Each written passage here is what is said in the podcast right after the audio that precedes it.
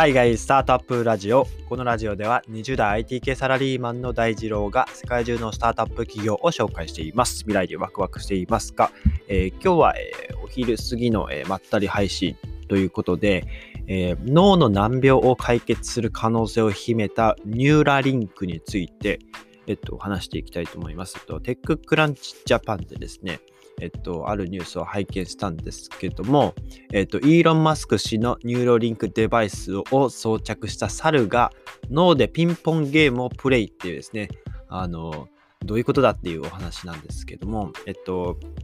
この会社ですね、テスラですね、電気自動車を開発するテスラ、またはスペース X という宇宙開発事業を、え、開発、え、取り組んでいるイーロン・マスクさんですね。この方が、え、取り組んでいる、まあ、取り組んでいるというか、え創業した会社で、ニューラリンクという会社があって、この会社がですね、え脳にまつわる、まあ、神経工学企業というんですかね。うんえアメリカのカリフォルニア、えと、カリフォルニアのサンフランシスコですね、えー、を拠点として設立したんですけども、えー、この会社ですね、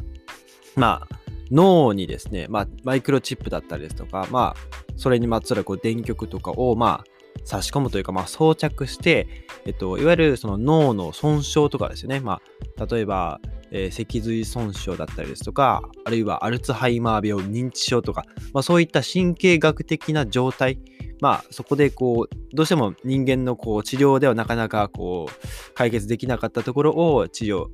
を支援できるような、まあ、デバイスとかを解決している企業になりますと。で、このニューラリンクがですね、えー、以前はですね、あの豚さんをテーマに、えっと、豚さんの、まあ、脳にこうチップとかを埋め込んで、え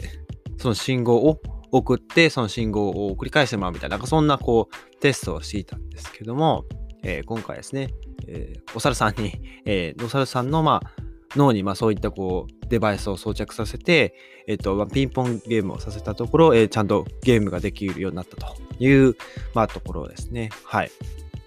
で、えっと、ニューロリンク、ニューラリンクですね。えー、この、えっと、実験によるとですね、まあ、えー、ニューラリンクの、えー、センサーハードウェアというのをと、えー、ノードインプラントというものを、まあ、デバイスですね、使って、マカクザルという、まあ、お猿さんですね。を使って、えー、画面上にですね、あの、まあ、四角いマーク、オレンジ色のマークに合わせて、そこにですね、ピンポンの、えー、弾をですね、移動させるみたいな、こう、まあ、簡単なこうゲームをですね、実施させたんですね。で、最初、お猿さんは、えー、まあ、ジョイスティックですね、を使って握って、えー、それを操作しながらですね、え、その、オレンジ色のマスのところに、え白いピンポン玉をこう当てるという、まあそういったゲームをしたんですね。え詳しくは概要欄の YouTube 動画を見ていただけると分かりやすいかなと思います。で、このままデモをした後にですね、えっと、まあこうやって、えっと、まあゲームの内容、概要を理解しましたと。で、えっと、この後にですね、その、ニューラリンクが実施したのが、えっと、なんていうんですかね、そのジョイスティックなしで、えっと、まあそのお猿さんの、まあ、脳の信号だけで、えっと、動かせるかどうかっていうのを実験したところ、まあ無事、あの、動いたっていうところで、えー、お猿さんはですね、まあ脳の信号だけで、その画面を見ながらオレンジのマスを見るだけで、えー、ピンポン玉をそこに移動させようとする信号を送っているっていうことが、まあ、分かったわけですね。うん。まあ、これによってですね、あの、ゲーム内のアクションをま完全に頭で制御できるようになったっていう、まあ、まあ、お猿さんが進化したというよりかは、うん、まあ、そもそもお猿さんはそこまでできる能力があるっていうことが、ま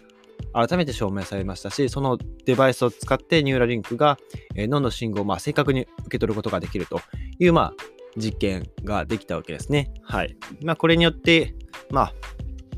先ほど前、えー、とお話ししたように、アルツハイマー病とか認知症、脊髄損傷とかっていう、まあ、神経学的なところを、えー、まあ、解決していくと。まあ、今回のデモについては脳の分野ですよね。うん。なので、えっと、おそらくですけども、えー、今後ですね、えー、人間は、えっと、まあ、そういったデバイスを脳に装着することで、えー、スマートフォンとかを使わずに、え意識の伝達ですね、あの、自分の頭で思ったことだけを、あの、相手の、まあ、脳内に送信するっていうことができるようになると、え予想されていますと。あの、昔2チャンネルでですね、あの、ファミリーマートの、あの、なんていうんだ、なんだったっけな、あの、店員さんと、えー、まあ、ユーザー、お客さんのやり取りで、あの、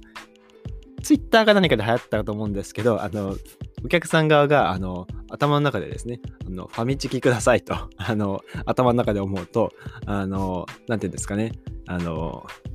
店員側があの読み取るみたいな、なんかそんな感じのあのネタがあったらしくて、かっこファミチキくださいみたいな、あの、こいつ脳内を読み取ってやがるみたいな、なんかそんな感じの、あの、やりとりで、こう一時期、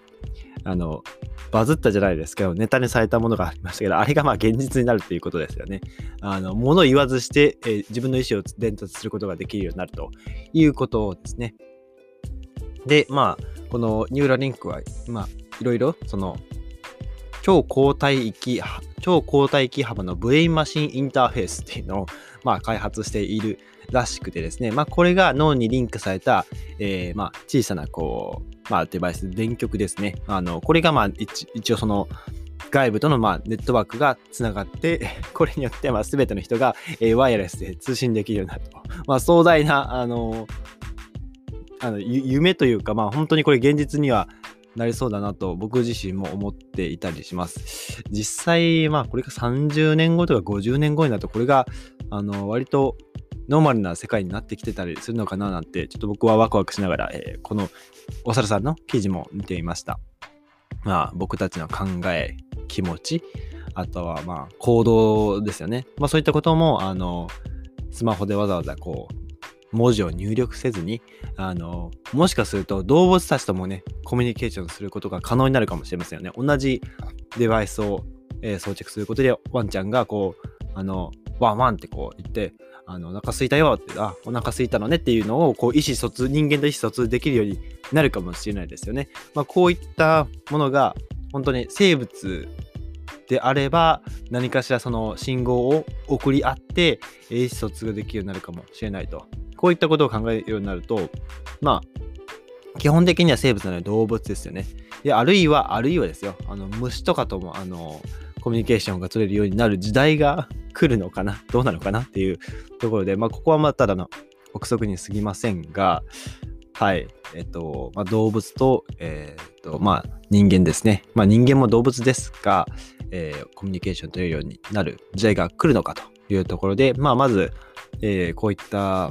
ニューラリンクの技術がこう革新、えー、確立されるなと、まあ、まず、なんて言うんでしょう。まあ、あらゆるデバイス、まあ、iPhone とかスマートフォンとかパソコンとか、まあ、そういったものが割とこう一部淘汰されていくんじゃないかななんて思ったりしますが、まあこういったことを考えると、ああ、未来って楽しそうだなって思えるような、まあ久しぶりにこうワクワク、まあ毎日僕も配信していてワクワクしてるんですけど、これはすごく夢があるような、えー、テーマですごく面白いと思いました。はい。えっ、ー、と、まあアルツハイマーとかね、なかなかこう、まあ難病なので難しいですよね。あとは ALS とか、あの筋肉がどんどん萎縮していく病気だったりですとか、そういったのもどうでしょうね。あの、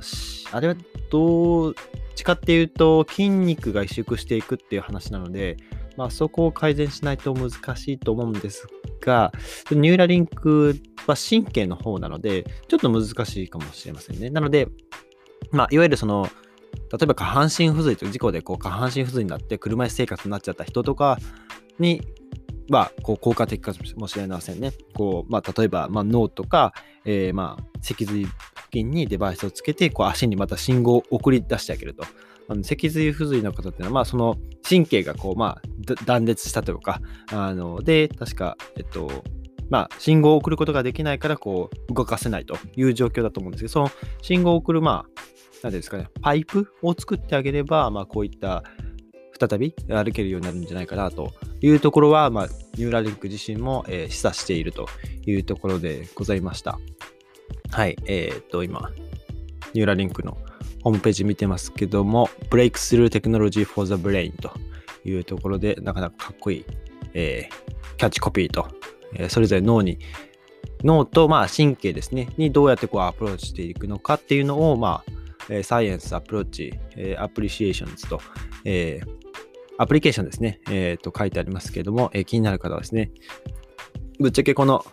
ニューラリンクのホームページ開いて、Google 翻訳で全部バッて翻訳すれば、あのあ、こういうことやってるんだっていうのは、こう概要がわかるかなと思うので、ぜひ、お時間、お暇ある方はやってみてはいかがでしょうか。というところで、えー、今日は改めて、脳の難病を解決する可能性を秘めたニューラリンクについてご紹介しました。えー、このエピソードが役に立ったらいいなと思ったらぜひフォローをよろしくお願いします。それでは皆さん素敵な一日をお過ごしください。バイバイ。